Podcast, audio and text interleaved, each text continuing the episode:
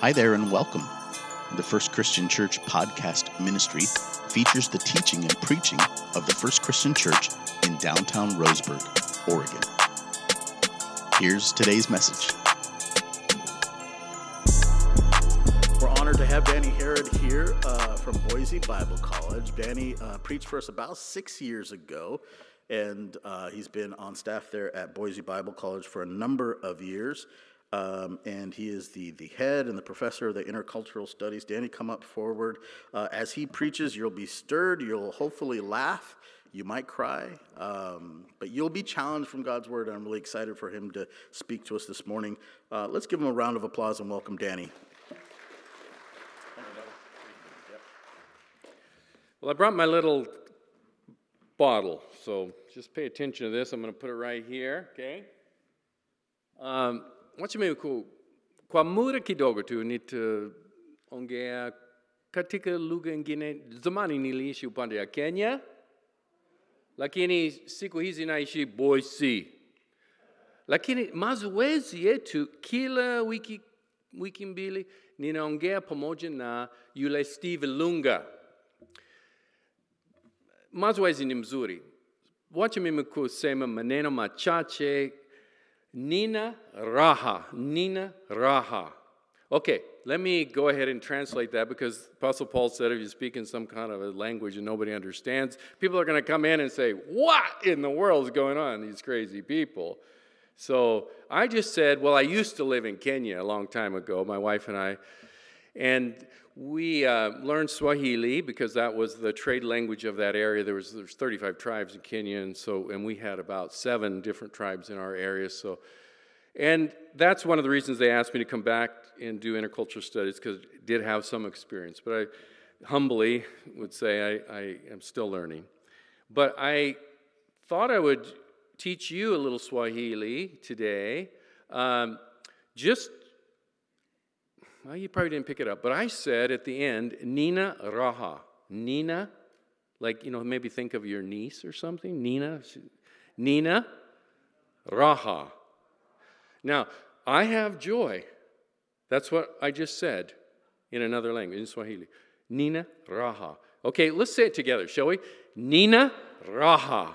Oh, you're so good. That's awesome. Well, today I'd like to talk to you seriously about our joy. Uh, the book of Philippians, and you're going to be studying it for a whole month, uh, is about joy primarily, but there's something else in there too. There's tears. And so I want to talk to you about having joy in the midst of our tears. Now, let me bend down here, grab this. The reason I brought the bottle, you see, is because God collects our tears. Psalm 58 7 says, God collects our tears in a bottle. We don't necessarily think he has a bottle, but that metaphor is that when we cry, when we share our tears with one another, even as we weep with one another, that it's not wasted. God sees our tears. And so I've entitled this message as we're going to start the book of Philippians chapter 3. I've entitled this Happy, Happy with Tears. Happy man with tears. Paul was a happy man.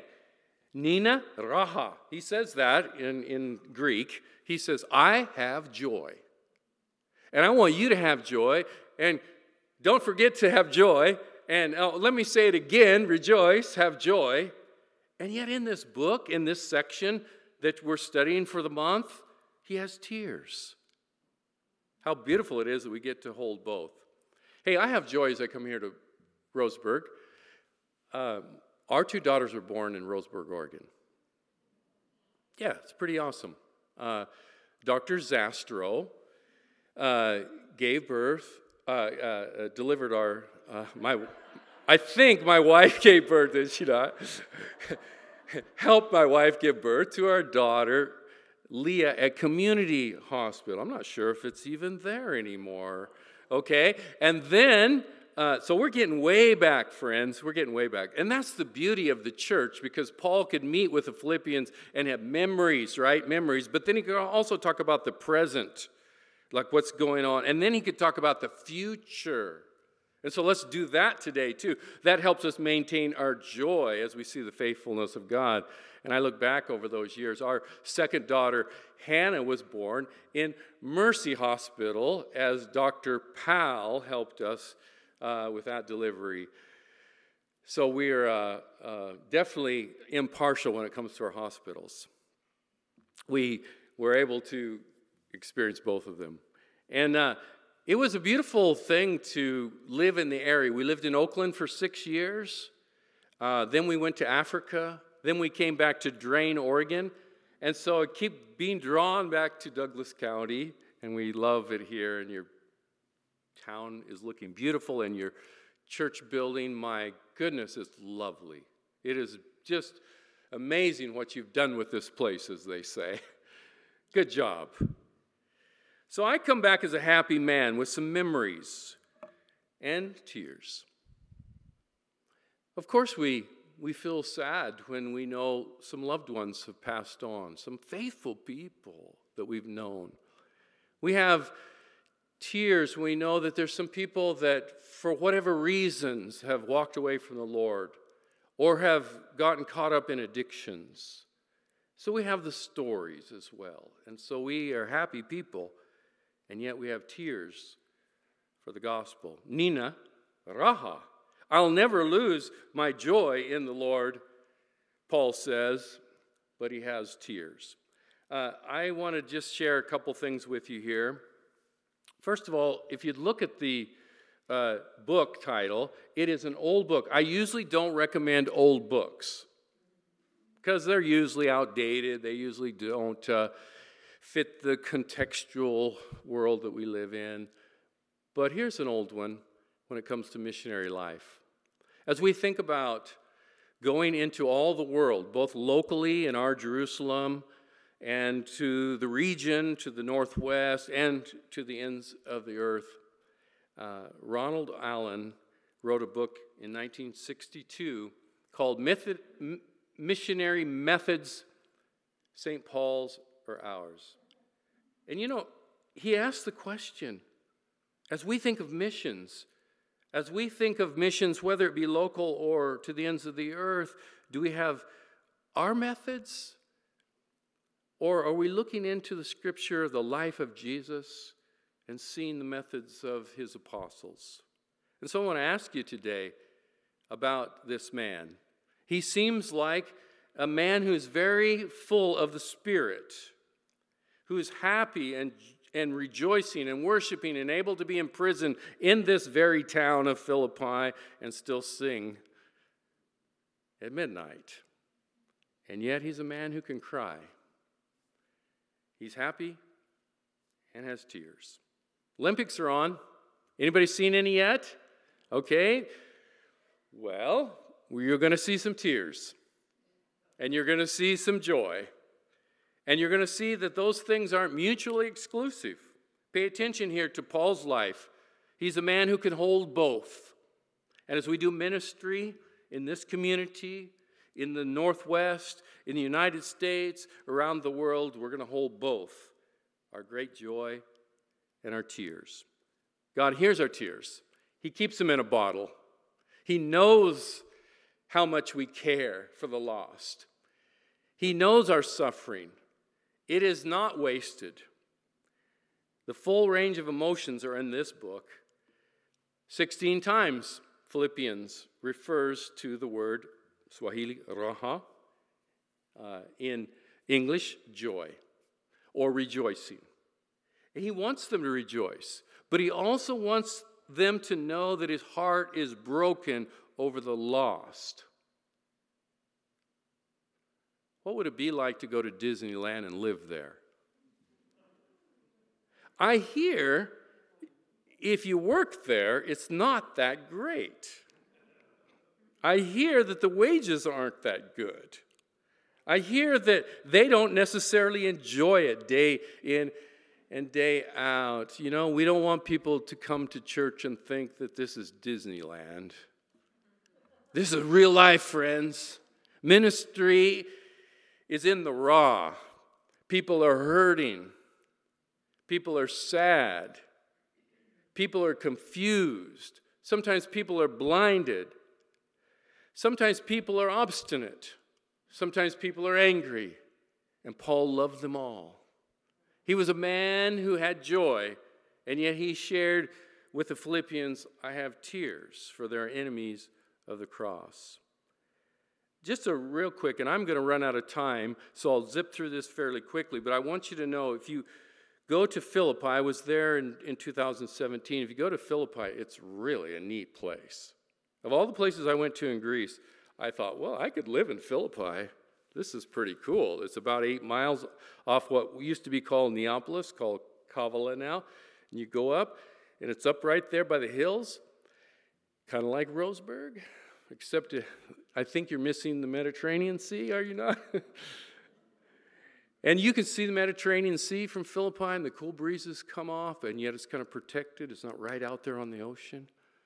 And Philip of Macedon, who was you know the father of Alexander the Great, he went up there and said, "All right, this is our place.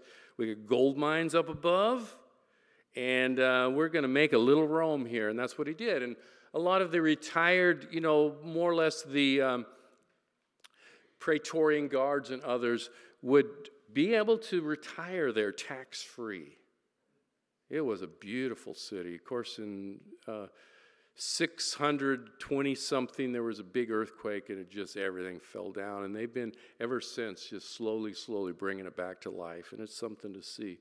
And when you get there, you walk around the corner about three football lengths from the main part of town where Paul would have been. The stadium has been rebuilt, and you know Paul would have stood in that stadium.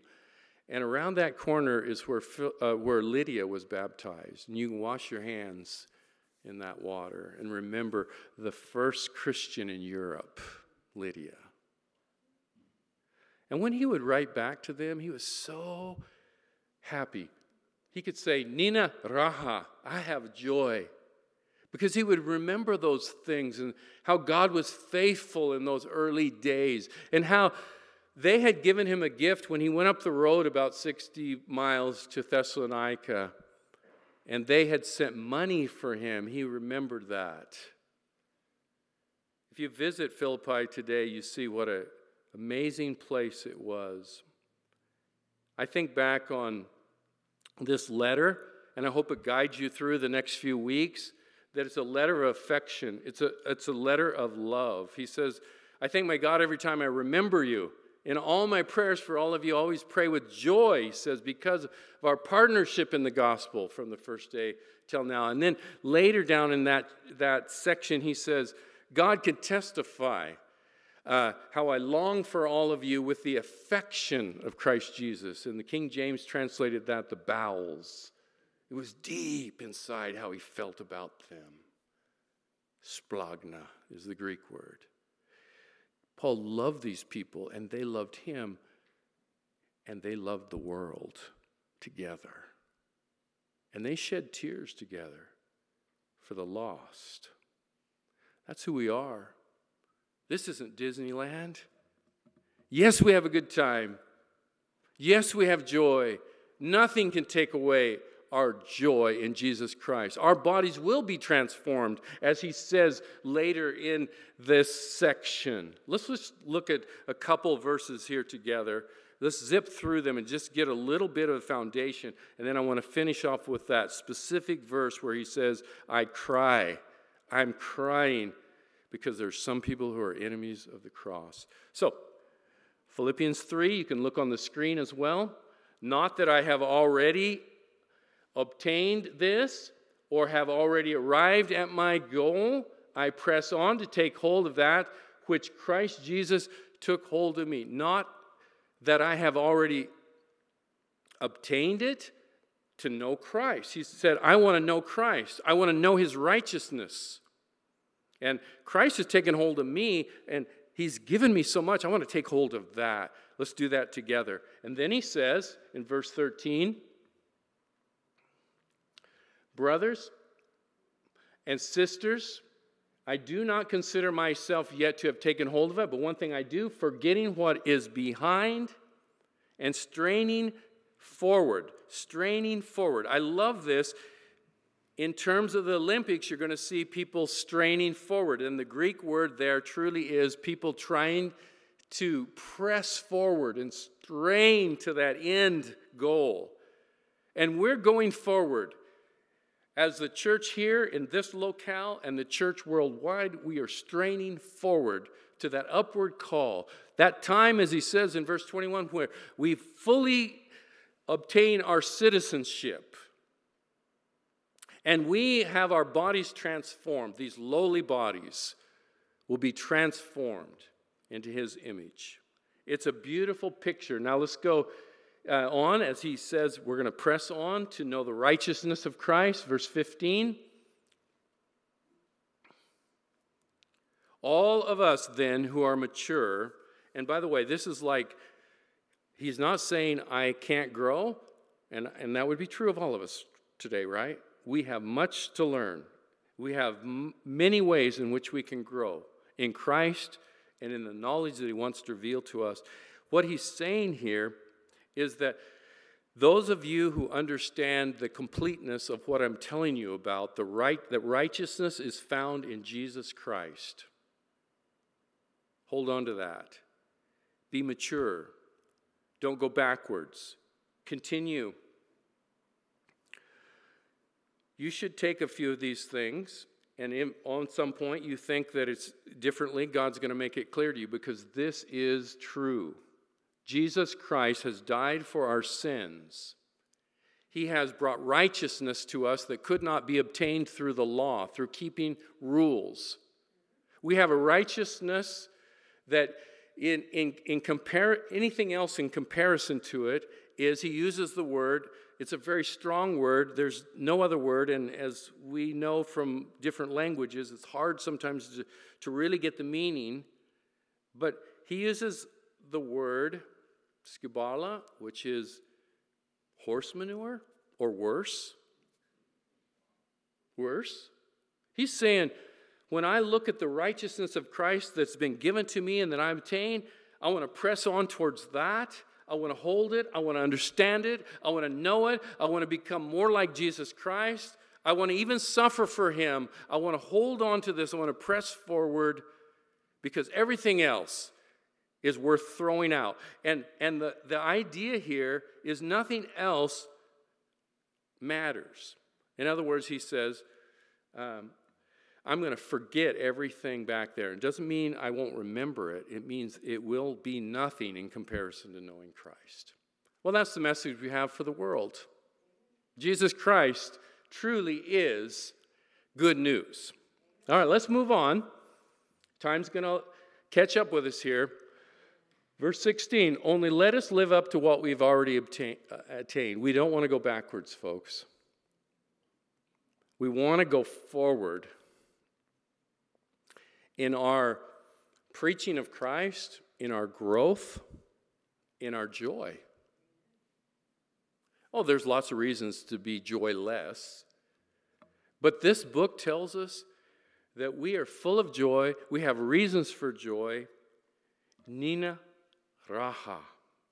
Well, when Paul went out, what he would do is um, he would establish churches. And we're so thankful for the church planters in our midst here, for OCF, for other church planters around the world and other countries as well. He would plant churches, and guess what? He would um, preach exclusively the gospel. He didn't mix politics in, he didn't. What he would do is preach Jesus Christ and him alone. The other thing he would do is he would ask them to be spirit led, to, to not be running the church by their own power, to let the Holy Spirit be their guide and to fill them and produce fruit in them. He would ask them to contextualize. If he was in Athens, keep in mind how the Athenians live. If they're in this place, keep in mind, I think they would even probably he, Paul says I, in 1 Corinthians 9, chapter 9, I become all things to all people so that I might win some. He would baptize people. He didn't say, Come if you want and follow Jesus. He would say, Come and follow Jesus and be buried in his death and burial and resurrection and join the family.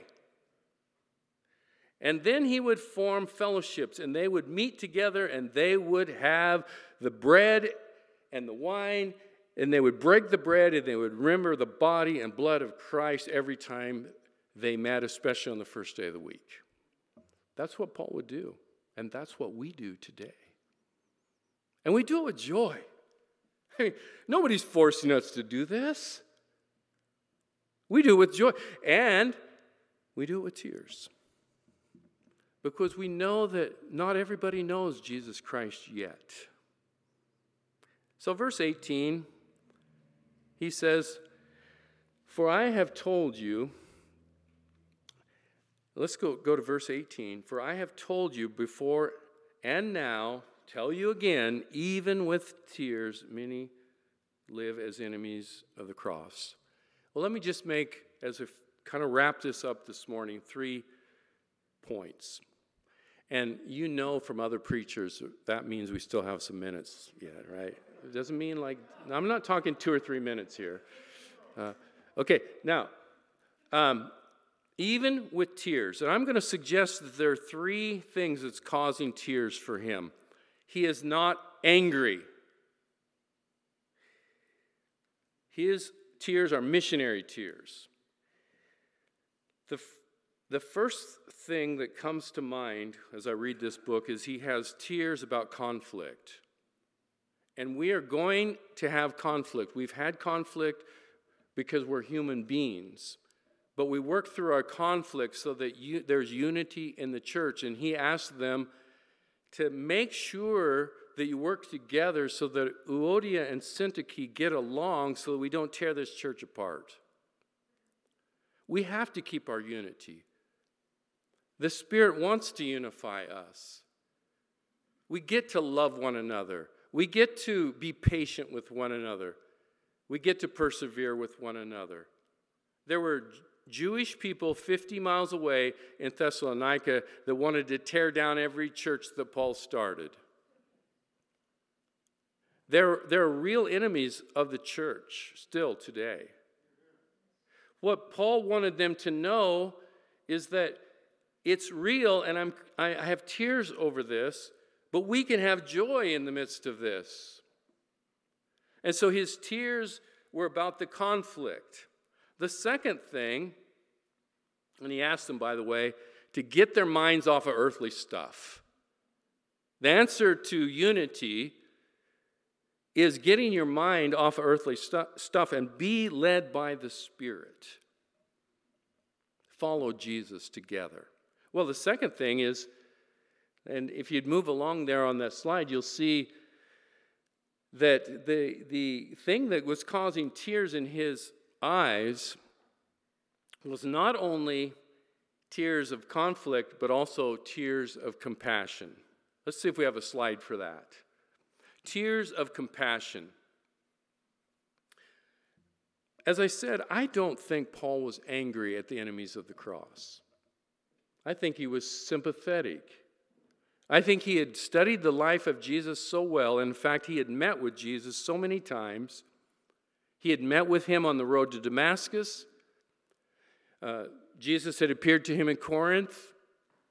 Now, certainly, it had the Spirit speak to him to move him out of Asia Minor, Turkey, over into Europe, to Macedonia. And then, of course, in Jerusalem, Lord said, Don't worry, I've got you. I'm going to protect you. You're going to go on, you're going to go to Rome. Paul had an intimate relationship with Jesus Christ. And so when he looked at people, he didn't look at people as, as bad and good, he looked at them as lost or found. He loved people. He says, above all, put on love. He, he knew Jesus had taught us to love our enemies. And if we have anybody who thinks we're their enemies, then we will love them and we will never stop loving them. And we have compassion over their lostness. Um, Paul says they are enemies of the cross. He doesn't say they are my enemies. Missionaries know that it was the cross that will save people, not us. And if people refuse our message, they're refusing the cross. The cross is beautiful. Remember that old song? Some of you will, some of you younger ones won't. But and the burden of the, my heart rolled away. But the drops of grief can never repay the debt of love I owe. Here, Lord, I give myself away. Tis all I can do. At the cross, at the cross, where I first saw the light.